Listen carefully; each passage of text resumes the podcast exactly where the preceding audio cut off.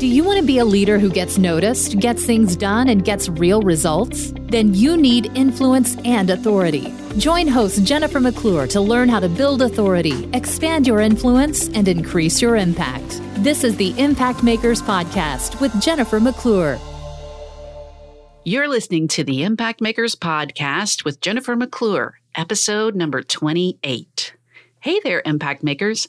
Thank you for tuning in to this week's episode of the Impact Makers Podcast, where my goal is to provide you with tools, tips, resources, and information to help you build a career that you love and a life that matters.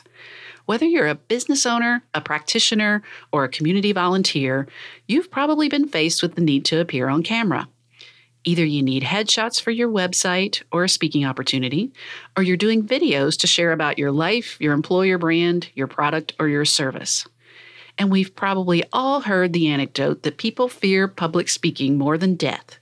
But I think people actually fear appearing on camera more than they fear speaking in public. Or maybe that's just me. Maybe getting professional photos done brings back memories of school picture day when you had to wear your, quote, good clothes that you hated and that made you uncomfortable. Or maybe even worse, your mom forgot that it was school picture day, so you showed up wearing a dirty T-shirt and your yearbook photos will forever be mocked by your friends and family.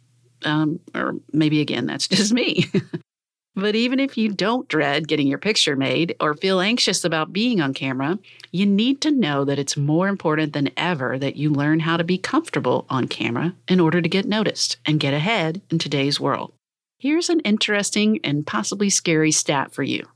By the year 2020, which is less than 2 years away, video traffic will be 82% of all consumer internet traffic. And that's up from 70% in 2015. So if you have a message to share or you want to make an impact in our digital world, then you've got to get comfortable being on camera. True confession, I don't mind speaking on stage in front of thousands of people, but I don't love being on camera. In fact, I don't like it much at all. Is that weird? Probably. There are probably lots of real and imagined reasons for that, but probably the biggest reason is that I don't always feel like I look my best when I see a photo or a video. And sometimes I feel like that moment in time that was captured for perpetuity on video could have been done so much better. The good news is that I have a friend, Val Brown, who specializes in helping people like you and me to overcome our on-camera challenges. And I'm excited that she's joining me today to share some great tips and coaching to get us prepared to show up with confidence and clarity for on-camera opportunities.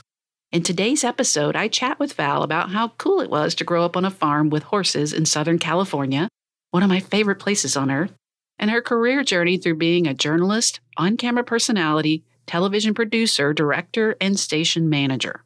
And by the way, she's part of a very small and prestigious group of creative people. She's won an Emmy for her work in television production. How cool is that? After her television career, Val worked in the public sector using her education in communication and organization development to capture and share stories. And today, she owns her own communication company, Visual Bridge Communication, where she leverages her unique background and skill set to help business professionals and entrepreneurs overcome the hidden reasons they're afraid to be in front of the camera so that they can multiply their business and career results. Through her work, Val has found that we all have self-limiting beliefs that hold us back on camera. And she's developed a 3-part framework and planning process to help you and I get camera ready so that we can share our brand-aligned message in a powerful and meaningful way. You'll want to listen to our conversation today to learn more about that process, in addition to getting some great tips for vocal branding, what to wear on camera, and how to appear skinnier.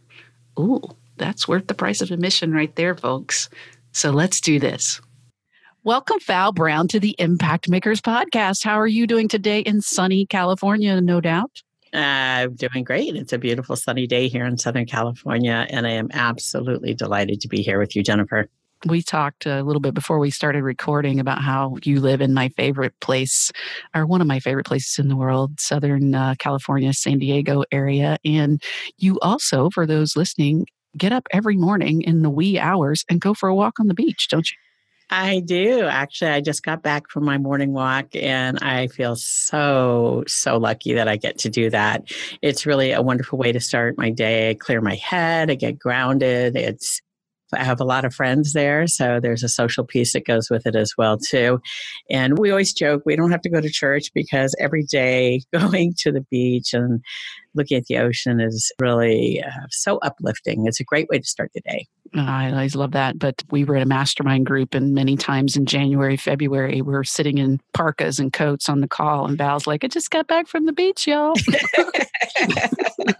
I know. I try not to rub it in, and it's hard because it really is. It's a lifestyle. And I was really fortunate. I grew up here in Southern California, in San Diego, actually, when San Diego really hadn't been discovered yet. And so really benefited from having a lot of open space and enjoying all the best of San Diego.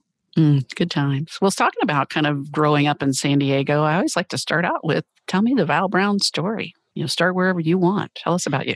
Well, actually, since we're talking about growing up in San Diego, I was really, really fortunate to grow up in a semi-rural area of the community. There was still a lot of open space, and we were really involved in 4-H, and we all had horses, and you and I share that love, and I raised chickens and pigs, and 4-H really teaches you a lot about being self-sufficient.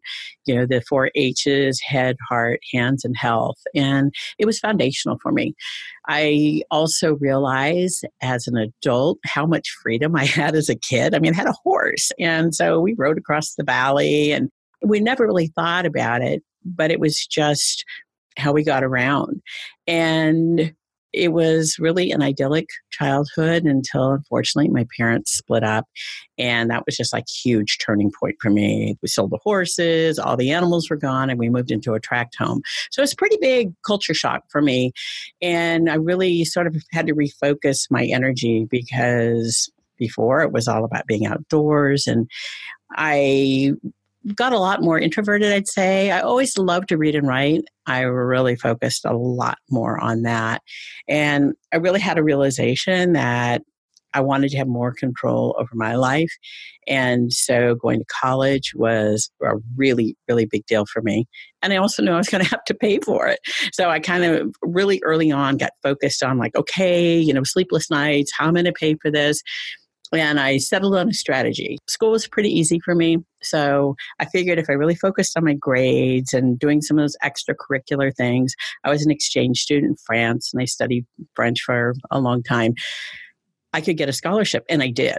And so that was, you know, a big part of my formative years. And when I was just going into high school, I think, I got a job working in a local newspaper. It's like, right, I'm saving money for school, right? And oh my gosh, I learned all parts of working in a newspaper, and I was just hooked. And you know, that adrenaline in the newsroom and people, just so many different layers. And so I was really fortunate to work for a couple of gentlemen, both my publisher and my editor, were really ethical people and really, you know, ingrained the importance of ethics in journalism.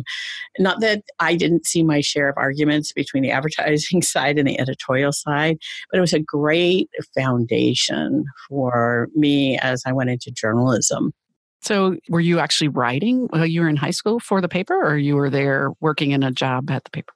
I wrote a lot in school. At the newspaper, I worked virtually every single job. I was everything from the front office to being the publisher's assistant and learning about circulation. I learned about all aspects of it. And then I actually went into advertising because I thought that was really cool at the time. And I just realized that it wasn't a good fit with where I wanted to go with school. And I had that scholarship waiting for me. So I started out as a journalism major. And as I got into it, I realized that my scholarship did not have enough money for me to go to school for 6 years. And I had an opportunity to become a speech communication major, which really opened up a lot of other doors for me because it's the study of human communication. So I learned a lot about interpersonal communication, business communication, intercultural, but also rhetoric and debate and public speaking. And when I first started, I was like, Jennifer, I was so nervous when I got up to speak. I used to wear long skirts so you couldn't see my knees. That's really how bad I was when I first started. That's a good speaker tip for everybody out there, even if you're a guy, long skirt. Yes, absolutely, because it really gave me this sense of security. It's like, okay, you can't see how nervous I am. And from there, when I was in college, I was lucky to get an internship writing in a magazine. So there was that journalism coming up again for me. And it was a travel magazine, and I was probably 2 years I interned there. And when I graduated, it was like, okay, great. What do I do with the speech communication major now? And I landed a job editing the major travel magazine in Southern California, an in-room hotel magazine. And I did that for about a year, and it was great, but it really wasn't super challenging. And, one of those times that fate intervenes. I remembered a girlfriend of mine when I was going to school told me about a program that she was in where she was doing television, she was on camera, she was doing the news. And I just thought, you know what, that really had some appeal for me. And day one, when I was in the class, it was like, this is it. I was hooked. I could write. I could create. I could be outdoors. It was just everything I loved in one. And had some wonderful, wonderful professors. I have to call out Mr. Shepard because he really was a mentor for me. He really taught us to be really... really excellent would be the word that I would use. He paid a lot of attention to the details. And what he taught us about television was actually 50 to 60, even 70% of the work of creating good video happens before you even hit the record button. And I really took that with me throughout my career, was that there are certain things that you can do to make your life easier.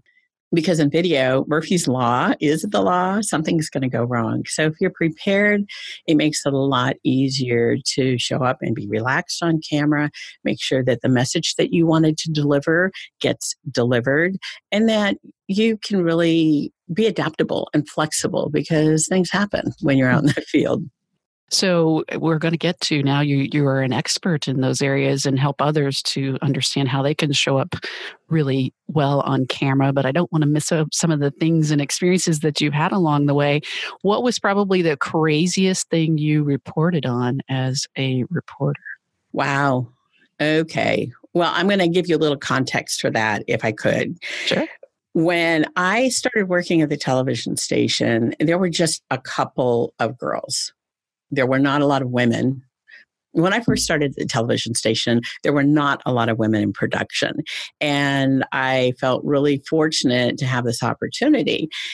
So I worked my way up from a PA to being on camera to then actually running the television station. And we developed a lot of different programming, and news being one of them. And I would tell you that probably the thing that really sticks out for me most is the first week we went on the air with our newscast.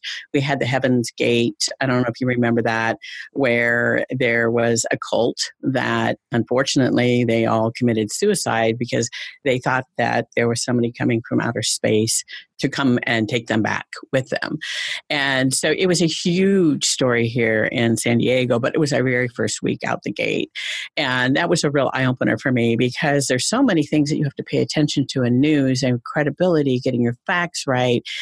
And, news is news. You got to get it on the air. I always said news is like a hungry baby. You always need to feed it. And so in my time in running the station, it really, really foundational in the editorial and the journalism side, but also I took a station that was underperforming to a 724 station, built a lot of programming, rebuilt the station, and had to learn how to manage creatives. I had a full cast of creatives.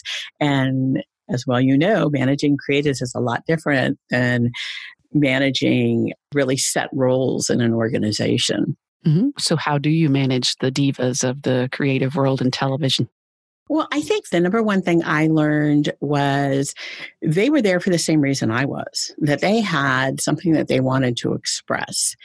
And as the manager, I was responsible for getting people across the finish line on time, on budget, and to create a positive working environment. When people felt like they could make a contribution, and they also respected the fact that there were boundaries, because you can't function in an environment like that without boundaries.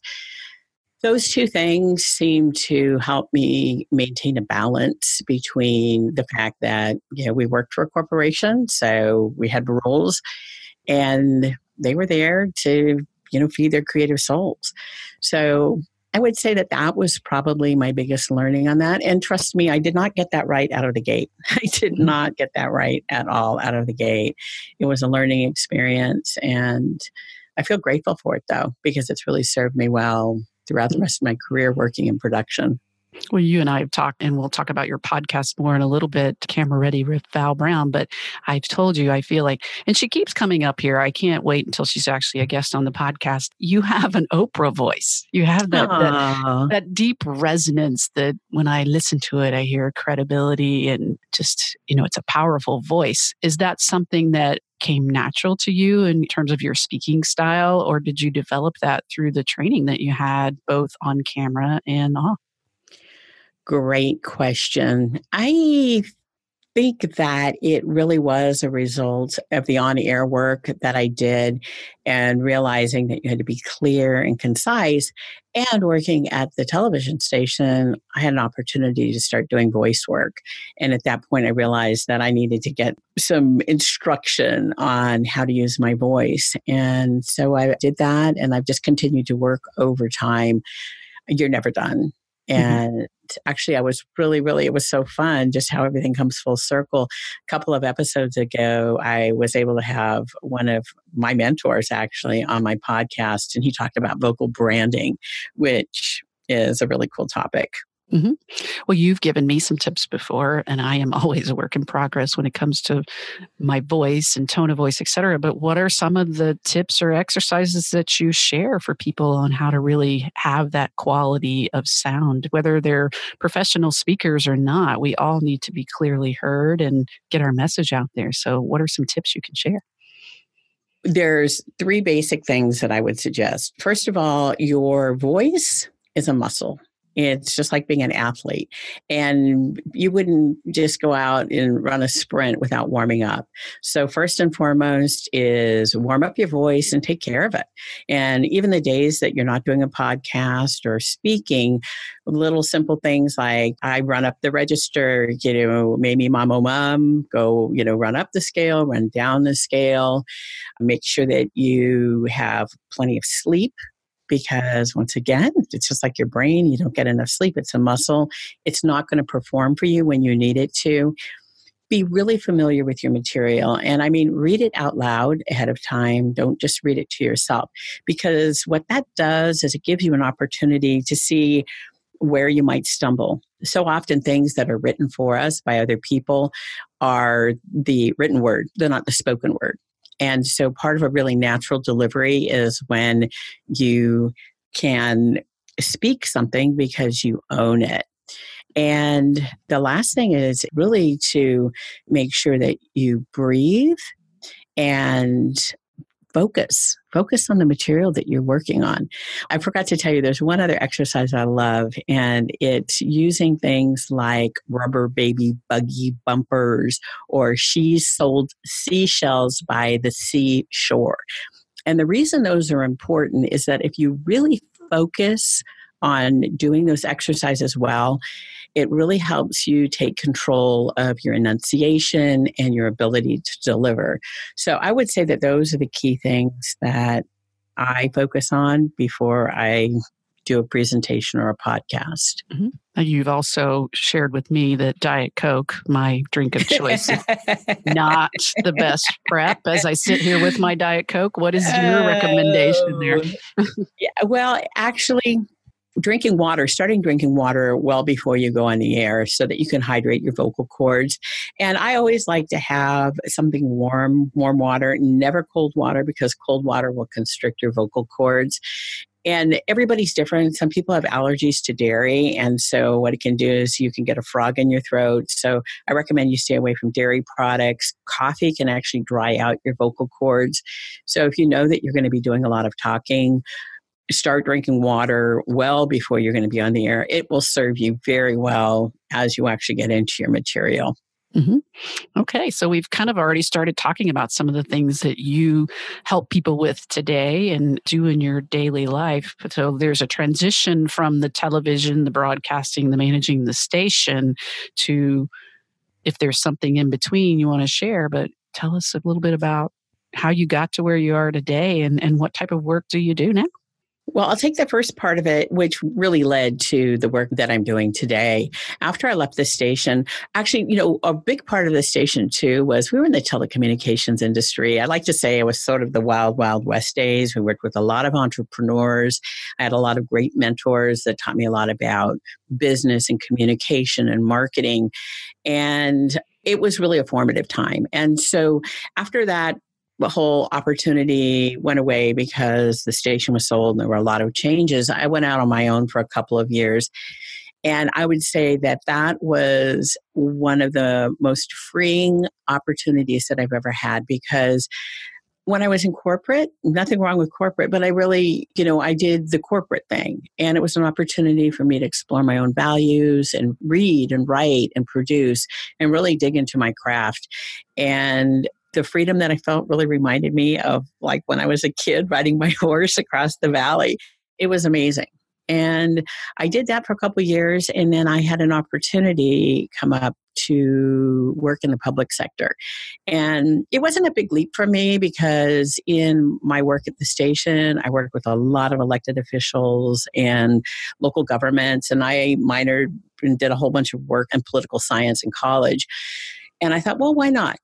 See how the other side is. I had a lot of friends that, teased me and said, oh, you're going to the dark side. And honestly, I recommend public service to everyone. It is so gratifying. I learned a lot, and it just felt good knowing that the work I was doing really was affecting the quality of life for people. So I got to start another television station there, and I worked on messaging and interviewed a lot of people. And like I say, I got to interview everybody from senators to street sweepers. And while I was at the city, one of the things that kept coming up was, and it's something that happened while I was working at the station too, I'd have clients come up and ask me to write a video to fix something. It's just like, if they just understood, a video would make them understand, this problem would go away. And intuitively, I just knew, there's something more here, but I didn't have the language or the skills to be able to articulate what I was seeing. And when I started working in government, we planned a 2.5-day learning conference, and we worked with some community building giants, Peter Block, John McKnight, Peter Kestenbaum. These people have spent their entire career creating community. And I saw the power of changing the language in an organization to change the conversation. And once you change the conversation, you can change the culture. And I was like, wow. This stuff, it gave me goosebumps. It was really new thinking that I hadn't been exposed to before. And so I had an opportunity to do my grad work at Pepperdine in organization development. And that was absolutely a life-changing experience. We consulted globally and had the opportunity to use those skills to plant seeds for change, meaningful change in other countries. And then I was able to bring all of that back and combine that with my communication skills and start putting that into my writing in the community. So story took on a whole different aspect for me because I was really a lot more intentional about the stories that I was writing and telling, which really set the stage for what I'm doing today to answer the second part of your question.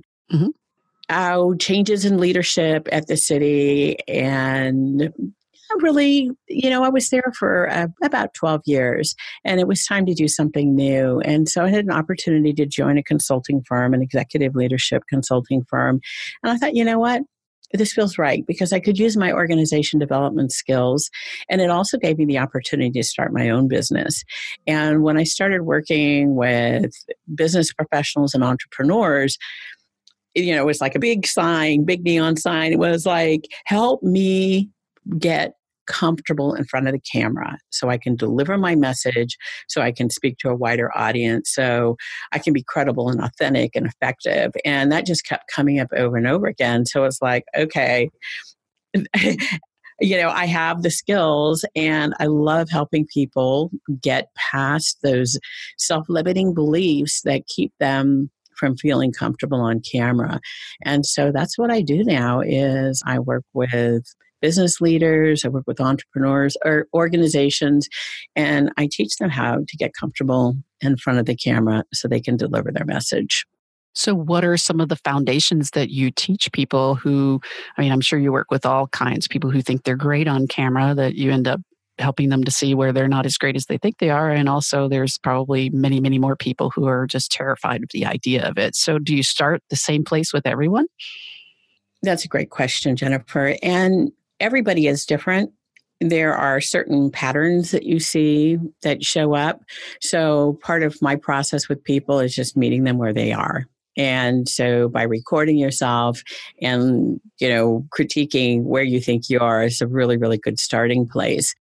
One of the things that's important for me is to really get clear about each individual's self-limiting beliefs, because mindset is the number one thing that keeps people from being able to get on camera. They need to know that they can do it. And so we'll work through stripping that away. And then I teach basic skills about what to wear, where to look, how to use gestures, how to create effective messages. And all of that comes together where you start kind of shy and scared, and you can really, you know, come out on the other side feeling fearless and confident because you know that you've done the work. And part of what I did to make it easy for people was to put it into a really simple framework. And I'd be happy to share that if you'd like me to. Absolutely. So when I worked in production, one of my mentors, the very first thing he taught me was prior planning prevents poor performance. I have to say that again because it's a great alliteration. Prior planning prevents poor performance. And it's true. And just like what Mr. Shepard taught me, my mentor early on, was most of your work is done before you ever hit the record button. So my framework is the 3 Ps, and it's purpose, knowing your purpose, creating a plan, and then that allows you to focus on your on-camera presence. So when we're looking at what our purpose is for our video, why are we hitting the record button? Why are we investing all this money to do this? And you would be surprised, Jennifer, honestly, how many people don't even think about that. It's like, oh, I have to do a video for such and such. And it's like, well, what's the purpose of it? How is it going to be used? What do you want it to do for you? What is the purpose of you investing this time and going through being nervous or, you know, going out and buying a new outfit, getting a new set, doing all of these things. So getting really, really clear about your purpose and then creating a plan to support that purpose. And that plan is going to involve planning out your messages. And it's also going to plan where you're going to actually deliver your message. And with personal brand being so important today, paying attention to where you are when you shoot a video is critical. Does this support my brand? If your brand is happy and upbeat and outgoing and cheery, having you in front of a dark wall or a brick wall that is kind of mysterious looking doesn't support your brand. And it's something that I find a lot of people really overlook. And so creating that plan then frees up your energy so that you can focus on your on-camera presence. And your on-camera presence is, remember we talked about mindset? Well, those two are directly connected to each other. And one of the things I teach is that we all have 3 brains. Did you know that, Jennifer, that we have 3 brains? I thought we had 2, but go ahead. Well, the third brain's the really important one. Well, they're all important, but they all have different functions. So, you know, our rational thinking brain is, you know, our decision-making logical brain. And then our heart is where our values reside. And so it's, you know, when we are making values decisions, we rely on our heart brain.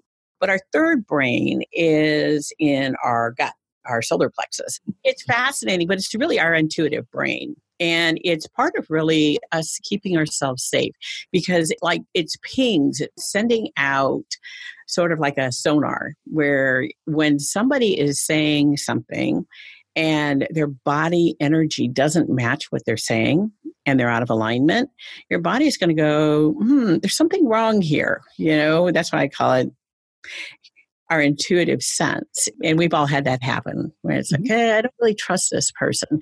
And so when you know your purpose, you create a plan, it's so much easier for you to be in alignment when you actually deliver your message. So that's why I like to focus on having your three brains engaged as you're delivering your message. I think it's, you know, I get asked often about, you know, speaking and very similar to you with the on-camera presence. And certainly I've been blessed. I have never really been nervous to get up in front of people and talk. And I know that that's a rare gift and I'm grateful for it. It is indeed. And I love watching you speak. In the profession I've chosen, that's great. But I always think back, you know, when people do talk about being nervous, and I know it's not necessarily that simplistic, but the only time that I can ever recall where like my voice cracked and I was nervous was when I was delivering a slide presentation that I had not created. In other words, sharing a message that was not really mine. And it was a training class.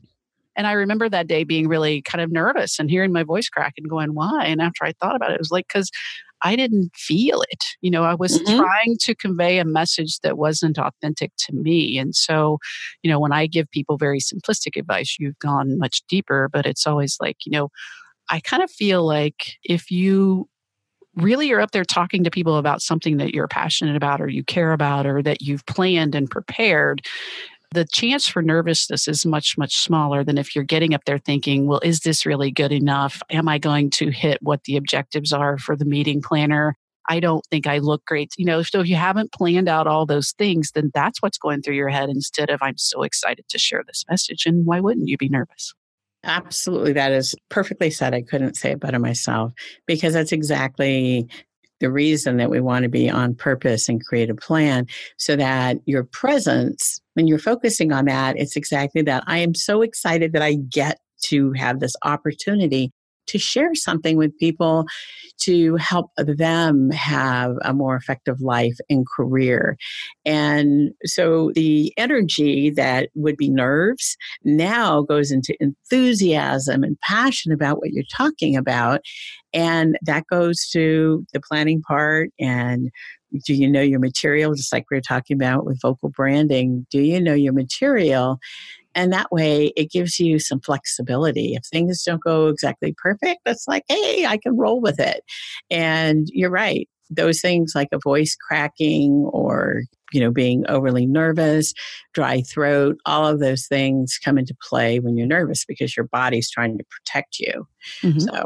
Well, we're going to get some coaching for me here, which I think will ultimately help people. But I want to go back through all of the three things that you've mentioned and kind of maybe dive a little deeper. So when I know purpose, that's a word that a lot of people are talking about these days. And I think it applies whether you want to be on video or be a speaker, or again, if you're thinking about starting your own business someday or you work in a corporate role.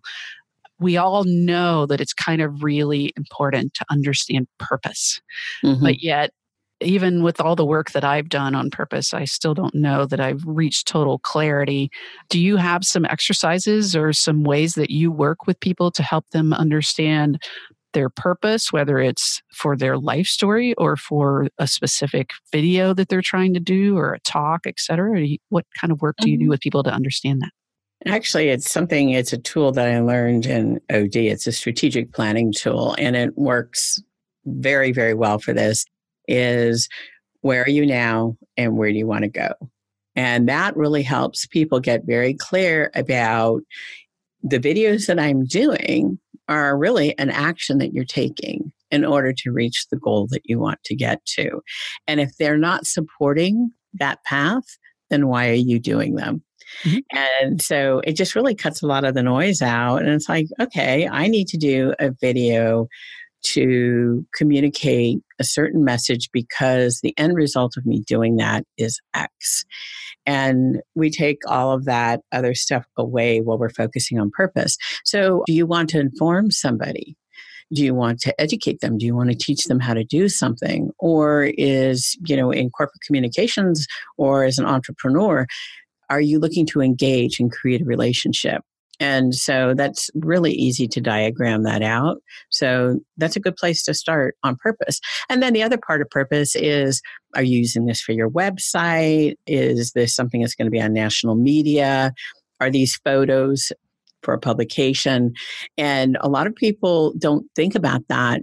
And there's different lighting and different setups that you need when you're using them for different things. So by identifying that, when you get to the planning stage, you can say, oh, okay, this outdoor shoot, we need to have this feel. We need extra people to be in the background. We need to make sure that the room is going to be available at the time that we need it to be. I know they're small things, but can create a lot of stress if you don't plan ahead for them. So I know you're really thorough, which is not always my strong point. So when you say your purpose and thinking about where you are and where you want to go, in my mind, I'd sit down and go, well, I'm here and I'm there and done. You know, so that's two words on a piece of paper. But it sounds like you're saying it really needs to be like a whole diagrammed out thing where we not only talk about where I want to go, but what's the feel, what's the help me get more than two words on my paper, Val. Oh, absolutely. Well, it starts with understanding your personal brand and knowing what your personal brand is, because that has to carry through everything. So we talked a little bit about that earlier about your vocal brand and your brand identity. And I've done a couple podcasts on both of these. If you want to get more background on them, I really do a deep dive on both those topics. So you have a business plan, right? Like, what do you want to achieve in your business? And where does a video fall into all of the other things that you're doing in marketing? And the reason I want people to be on purpose is it's really time consuming to do video. And it's also an incredibly effective way to reach the people that you want to speak with. So by being on purpose, you're being intentional, and you're also shedding light on some things in your business that it's like, wow, I really need to spend more time teaching people about a certain aspect of my business, or people don't have the information they need to know to make a decision about my business. So do I need to be more persuasive? So those are the kinds of things that I'm talking about when you're on purpose. Does that help? Does that give you a little more clarity around that? Yeah. So I think now kind of moving into the plan and taking that information, as we know, again, you've seen some of the videos or on-camera work that I've done, and you've always been very nice to offer some really helpful tips. Yeah. Back to that, I'm just like, okay, we're doing a video, turn it on. And, yeah. But again, it sounds like we would all benefit, certainly me, from sitting down and creating a plan. So what needs to be planned out if I'm planning on getting in front of a camera for headshots or for video? You know, what kinds of work do I need to do up front? First of all is the question I ask is, what do you want to use these for? So pictures for your website or pictures for LinkedIn. Are you going to be in a publication? My goal is always to help you think through that. So if you need to do a couple different setups for something that's slightly different on a location, you plan for it. Once again, hiring a photographer or videographer is not inexpensive. So we need to think through what's the end use of this. I'll give you an example. A website. I got one of those nice banner shots. Well, that means making sure that you are in the frame either to the right or to the left. You very rarely see anybody right in the center because you want to be able to have your tagline and talk about your business. Personality shots. What do I want my viewer, the person who's coming to my website, to know about me? Or a lifestyle video. So lifestyle shots, and how is what's going on in those shots supporting my brand? And once you go through this exercise, it doesn't have to take a long time. It becomes almost second nature. It's like, oh no, I'm not going to wear jeans and a torn t-shirt because that doesn't support my brand. It becomes a mindset. So for you in Disrupt HR, you know, you're speaking to people, HR professionals, you have a great on-camera look. I've seen you speak. I've been at conferences where you've spoken. And so you know your brand and you communicate that brand. And that's what I really work with people to be intentional about is defining their brand. A lot of people have a hard time defining their brand. So we'll get clear about that. And then it's like, okay, so that's what this looks like on camera. And pretty soon you'll start saying, oh, no, that doesn't work. The other things I really like to pay attention to, and it's important, it's the difference between a video that people engage with or not. Sometimes you watch a video and you go, why do I not enjoy this? Why do I not want to watch it? Little things like, is there something distracting going on in your background? Are you lit? You know, if your face is dark, people can't see your eyes and they won't connect with you. Do you have good sound? You know, video with only audio is actually, you know, it's radio, and we listen to good audio. Wait, that's a quote. We need to pull that out for Twitter. Video without audio is radio. Or audio without video is radio. Radio, yes. Audio without video is radio. Audio without video is radio. And so you want to have quality sound. And those are the little things that will make a difference between your video and someone else's. And there are things that you can do. It doesn't need to take a lot of time. The investment really is in creating an awareness. It's like anything that you study. Once you study it, the skills that you didn't know that were there, then you can bring them with you, and it gives you a comfort level. It's like, yeah, I need to face my light source. I need to pay attention to what's behind me. I'm not going to wear a lot of jewelry and big prints, unless that's really, you know, your brand. I'm going to wear things that fit well so I don't look bigger, because television adds easily 5 to 10 pounds.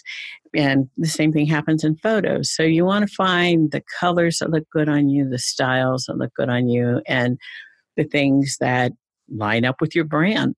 Mm-hmm. So I don't know if this maybe kind of segues into the presence piece, but like you've mentioned things like clothing or a look that aligns with your brand. Mm-hmm. And I'd say for myself and a lot of other people that I talk with who are maybe wary of getting on camera, that what to wear, you know, for women or maybe even some men, how to style your hair, mm-hmm. how much makeup, too little makeup, too much makeup. You know, I've seen studies on executive presence where they show headshots of women with different levels of makeup on and ask them to decide, you know, vote for which one is most trustworthy, versus most mm-hmm. credible. And you're shocked because I believe it was the one that was most credible was the one that had all the makeup piled on. You know, and you're like, well, as a woman, we're told not to do that. But yet that was people's first mm-hmm. impression. So are there some guidelines that either you have or just in general when you're saying clothing or a look that aligns with your brand? How do I map that out? You know, if I determine in the purpose part what my brand is and my personal brand is and do the work in my personal brand worksheet, which you can find at jennifermcclure.net/pbworksheet. So I've kind of fleshed out my brand. Now, how do I match my look to that? Mm-hmm. Great question. And actually, I do have a resource on my website that you can download, and it's how to prepare for a photo or a video shoot. So we can give you some more information at the end of our conversation about how to get that. The biggest thing is, you know what you look good in, and you know what you look comfortable in. And I'm going to take a real easy one because I think most people can visually relate to this. If you're in corporate, there's a certain look. You're not going to show up in something that doesn't support that look. So for men, it's typically going to be, you know, a blazer and a shirt. And you and I have had this conversation, you know, jeans are certainly acceptable. You see a lot of that when people speak in corporate, but you want it to support your look. And for women, the same thing goes, is there are certain things that you want to stay away from, shiny fabrics, things that are really dated as far as, you know, wearing seasonal clothing. But finding those clothes that you feel really good in, colors that you feel really good in, blues and greens are really hard to go wrong with on television. And I always advocate for solids over prints because solids are a lot more slimming. And pick colors that go with your brand. So those are some of the things. And then as far as hair and makeup goes, I have a whole list of things that you can do. But for the makeup, I always advocate that you wear your regular makeup and then a little bit more because you do have bright lights that can wash you out. but you don't want to put on so much that you don't look like yourself. I've seen that happen where people have gotten headshots taken and they've had a professional makeup artist do their makeup and they don't look like themselves. So you want to look like you. One of the tips that I share that a lot of people don't know is when it comes to lipstick, some women love to wear red lipstick. And, you know, if you're a personality brand and that's something that, you know, fashion and wearing red lips goes together, great. In corporate, pick a shade that's close to your own natural lip color. So it gives you some color to your face, but it's congruent with everything else that you've got going on. Because when you put makeup on to the extreme, whether it's to your eyes or to your mouth, you're calling attention to that.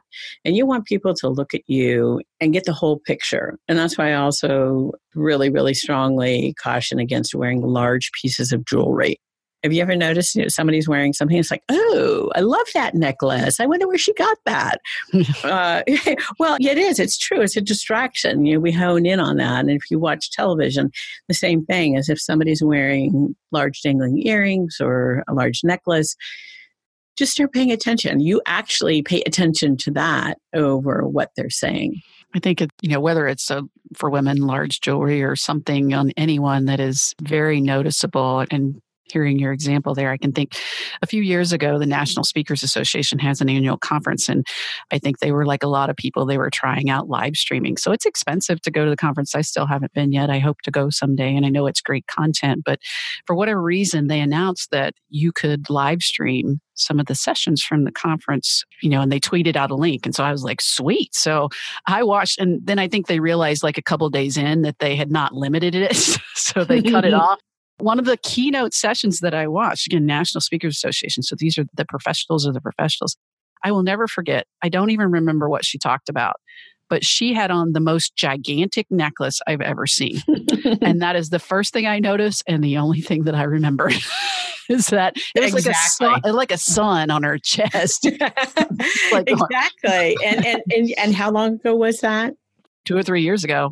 Right. And so I think we all have examples of things like that. The thing is, we just don't want to be that person. And the same thing goes for, I know that, you know, we love shoes. And that's another temptation too, is like, oh, I love these shoes. Well, there are going to be other people in your audience that love your shoes too.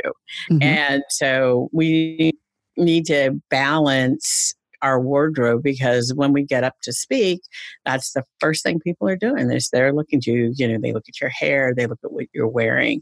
And so it's a process for people. And that's one of the things I coach people through is how to find your own brand and help you stop spending money on clothing that doesn't support your brand. They see a lot of people go out and buy things for one time and it's like, wow, really cute, really nice, even with men. You know, that tie is just not going to work. Mm-hmm. And so try and work with you ahead of time so that you don't make those mistakes. So do you think, like, you know, I'm sure I'm not the only one. I have a personal brand expertise business. I have a website. I don't have a lot of good current photos of me. There are a couple of reasons for that is that, number one, I have not been intentional about asking for them at the events where I speak at. Number two, I've not hired anybody to take photos of me. Number three, I don't have, well, a really current headshot. All of those are because I'm going to be transparently honest here, because I think a lot of people maybe will be like me. I want to lose 20 pounds and get 20 years younger before I schedule my headshots. So what do you do with somebody like me, Val? Well, actually, that is the number one reason I hear people are really hesitant about doing their headshots is, oh, I'd like to lose 10 pounds. And I'm right there with you. You know, we all want to look our very best because a picture is around for a long time. I encourage you to work with your assets the way you are today. There are ways that you can look fabulous and feel fabulous and have that come through on camera. And a lot of that starts with your mindset and being really clear about, hey, you know, this picture is from my website. And when I think about my business, I feel so excited. And that's one of the things, you know, when I talk about presence is I'm excited to be here. And that really comes through in your eyes. And I know I keep referring back to my podcast, but I did an interview with my photographer, Stephanie Marie, and she talks about how to choose a photographer to support your brand. And one of the things she always focuses on in photos is your eyes, because that's really how we connect with other people. We're all worried about everything else that we're wearing. People look at your eyes. Do they feel a connection with you? And so making sure that you meet the basics as far as your hair being appropriate for your brand, wearing something appropriate.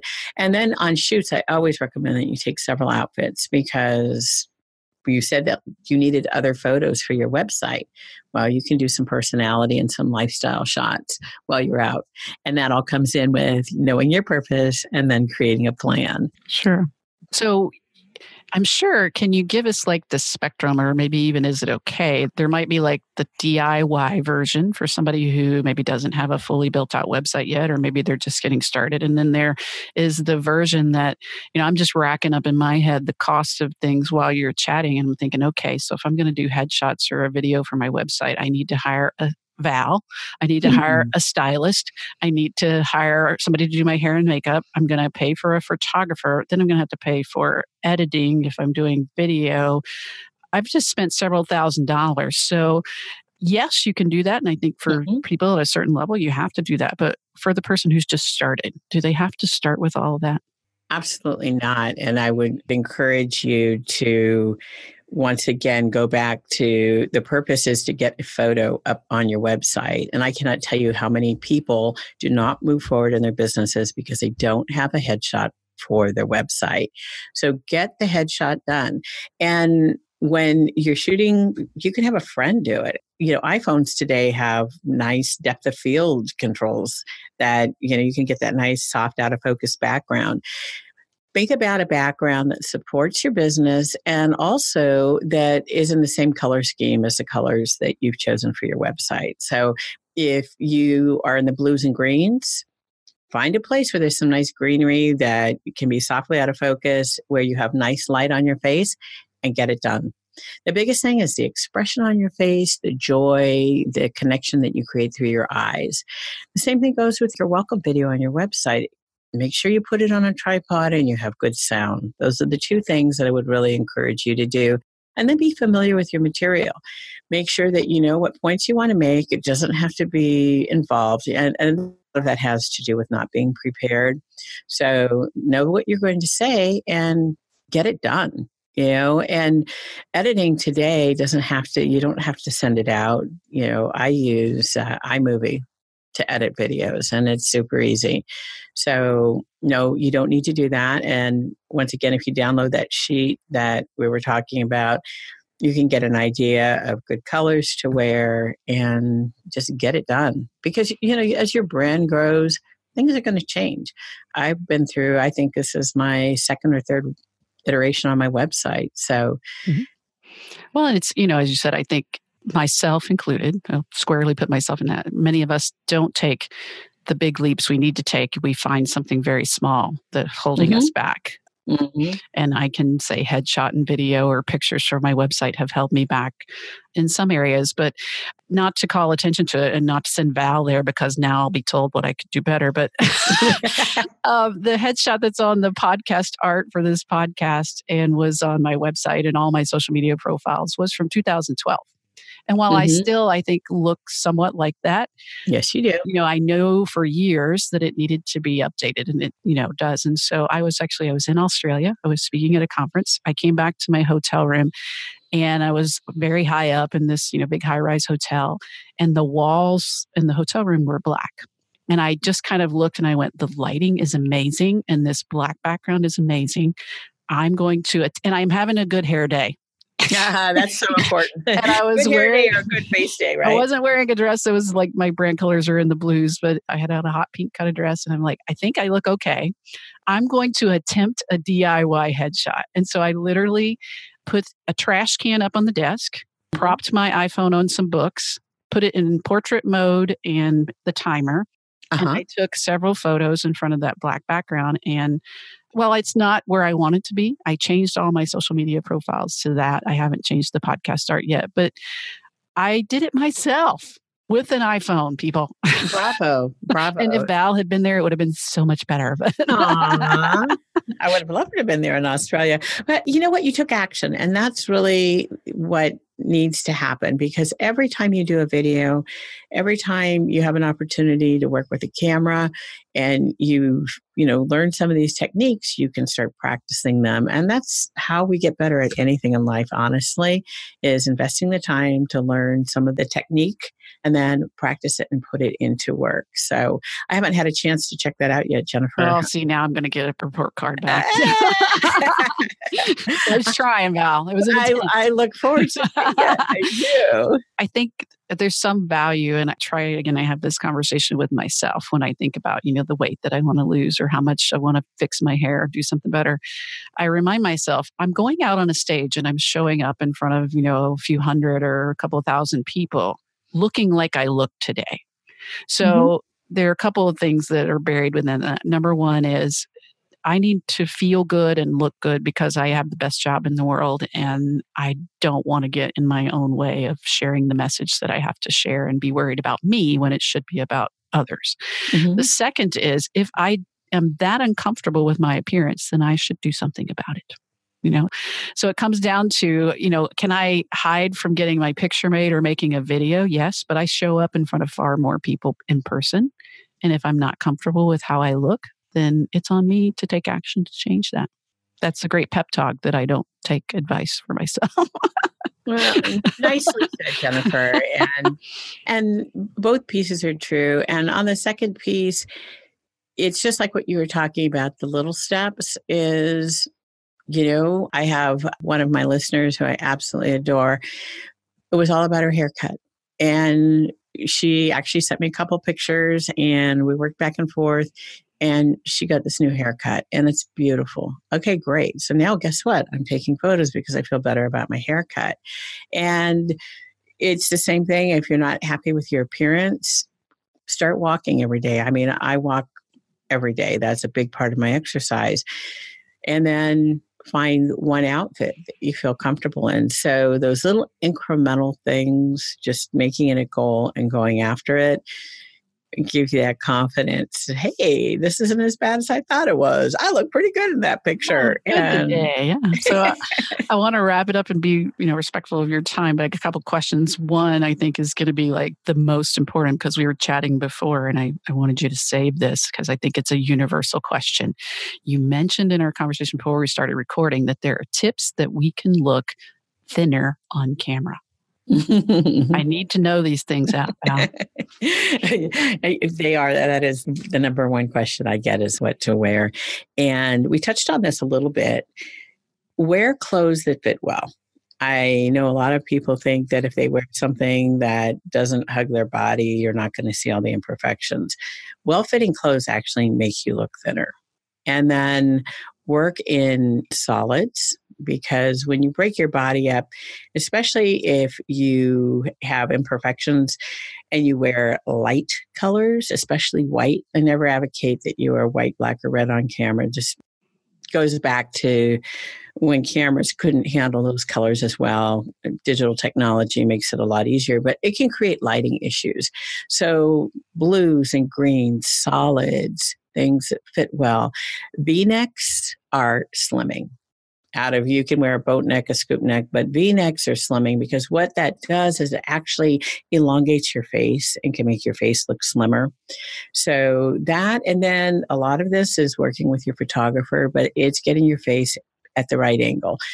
Very rarely is shooting straight on the most flattering pose, and a slight turn either way. And then there's this one trick that I love, and it's in my handout, but we call it do the chicken. We've talked about this before. But what you do is you actually tilt your forehead slightly forward, and you can feel it tighten up your jaw and it pulls up your chin, and it actually makes your face look a little bit thinner. So I always advocate, if you're going to use it for photo, don't use it in your photos the first time. Practice it and see how it looks in the mirror and how it feels. And you can even do a selfie. Doing selfies is good. I mean, it kind of gives you an idea about, oh, okay, my face looks better this way. So that's the biggest tip I can give you about looking thinner on camera. See, that's worth the price of admission. But see, all along, I thought I got that tip from Tyra Banks, you know, because I wanted to be like, Tyra is like, for selfies, you extend your arm, you put out your chin, and you look up. And I'm like, and actually, you know, for selfies, it is slightly different. And there are other things that you can do, angling your body a little bit more than we can have time to get into right now. But there are definitely certain ways that you can pose your body where you can minimize. See, you know, so I just need to have you there to help me look skinny. I would love to be there anytime, Jennifer. That would be too much fun. Well, to wrap it up here, people don't have the opportunity to see you on camera here looking lovely and representing your brand well. But one thing they're also not seeing is you happen to have an Emmy on the wall in your office behind you. And I believe you've told me the story about the Emmy before, so you can tell us what you got it for. But if I recall, did you show up to actually get your Emmy? No, sad story. Speaking of the Emmys, we were on last night. Yes, they were actually. Actually, I wrote a blog post about this. It's a good learning experience. No, I was not there. I had been nominated for several other Emmys, and they had never really come to fruition. And so that time I decided I was going to sit it out. And I really heard about it. It's like, where were you? And so what was your Emmy for? What did you win for? It was for writing and producing. I did a piece on leadership, actually. And it was about a leadership program in our community. And it won an Emmy for producing. So in the trivial pursuit questions of where do you keep your Emmys, the answer in Val's case is in her office on a shelf. Yes, I do. I do. And it's such an honor. And I will also say that I didn't do it by myself. And that's the one thing I love about the whole concept of television. It's totally a team sport. No one excels on their own. And so wonderful editor and videographers that worked with me. I'm just the lucky one. I got the credit for it, but certainly did not do that on my own. Mm-hmm. Well, and I want to thank you again for sharing some of the tips you did today, but I want to make sure there's ways that people can follow up with you and learn more about how to be more competent on camera and understand their story. So where can we find Val Brown?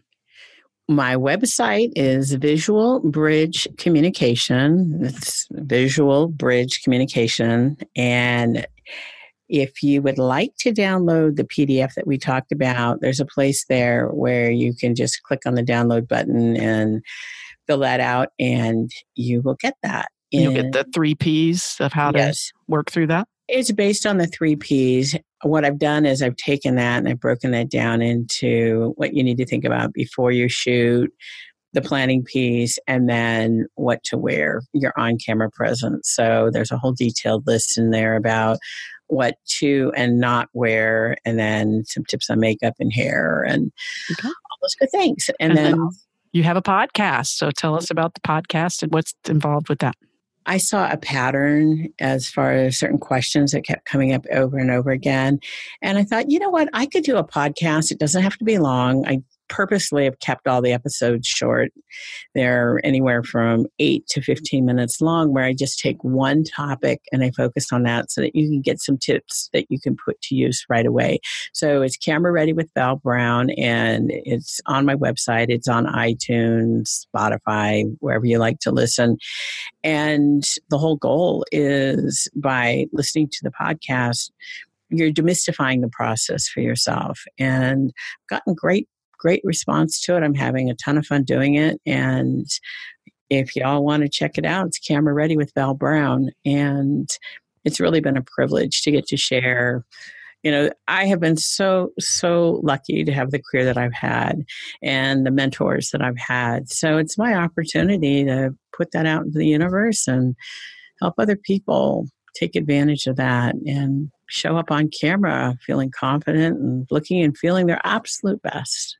Well, and I'll be sure to link to all these resources for Val and the podcast and the download and her website on the show notes for this episode. And I want everyone to know that in the future, because there will be videos and eventually there will be new headshots and pictures on my website, and I will look skinnier than I actually am. Not going to add 5 pounds to me. I'm going to find ways, thanks to Val's tips, to take 5 pounds off.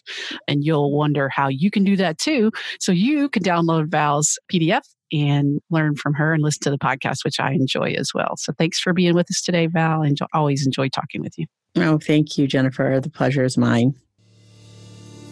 It's time for you to get noticed, create change, and grow your influence. Don't waste any time. Subscribe to this podcast and help us get the word out by leaving a review.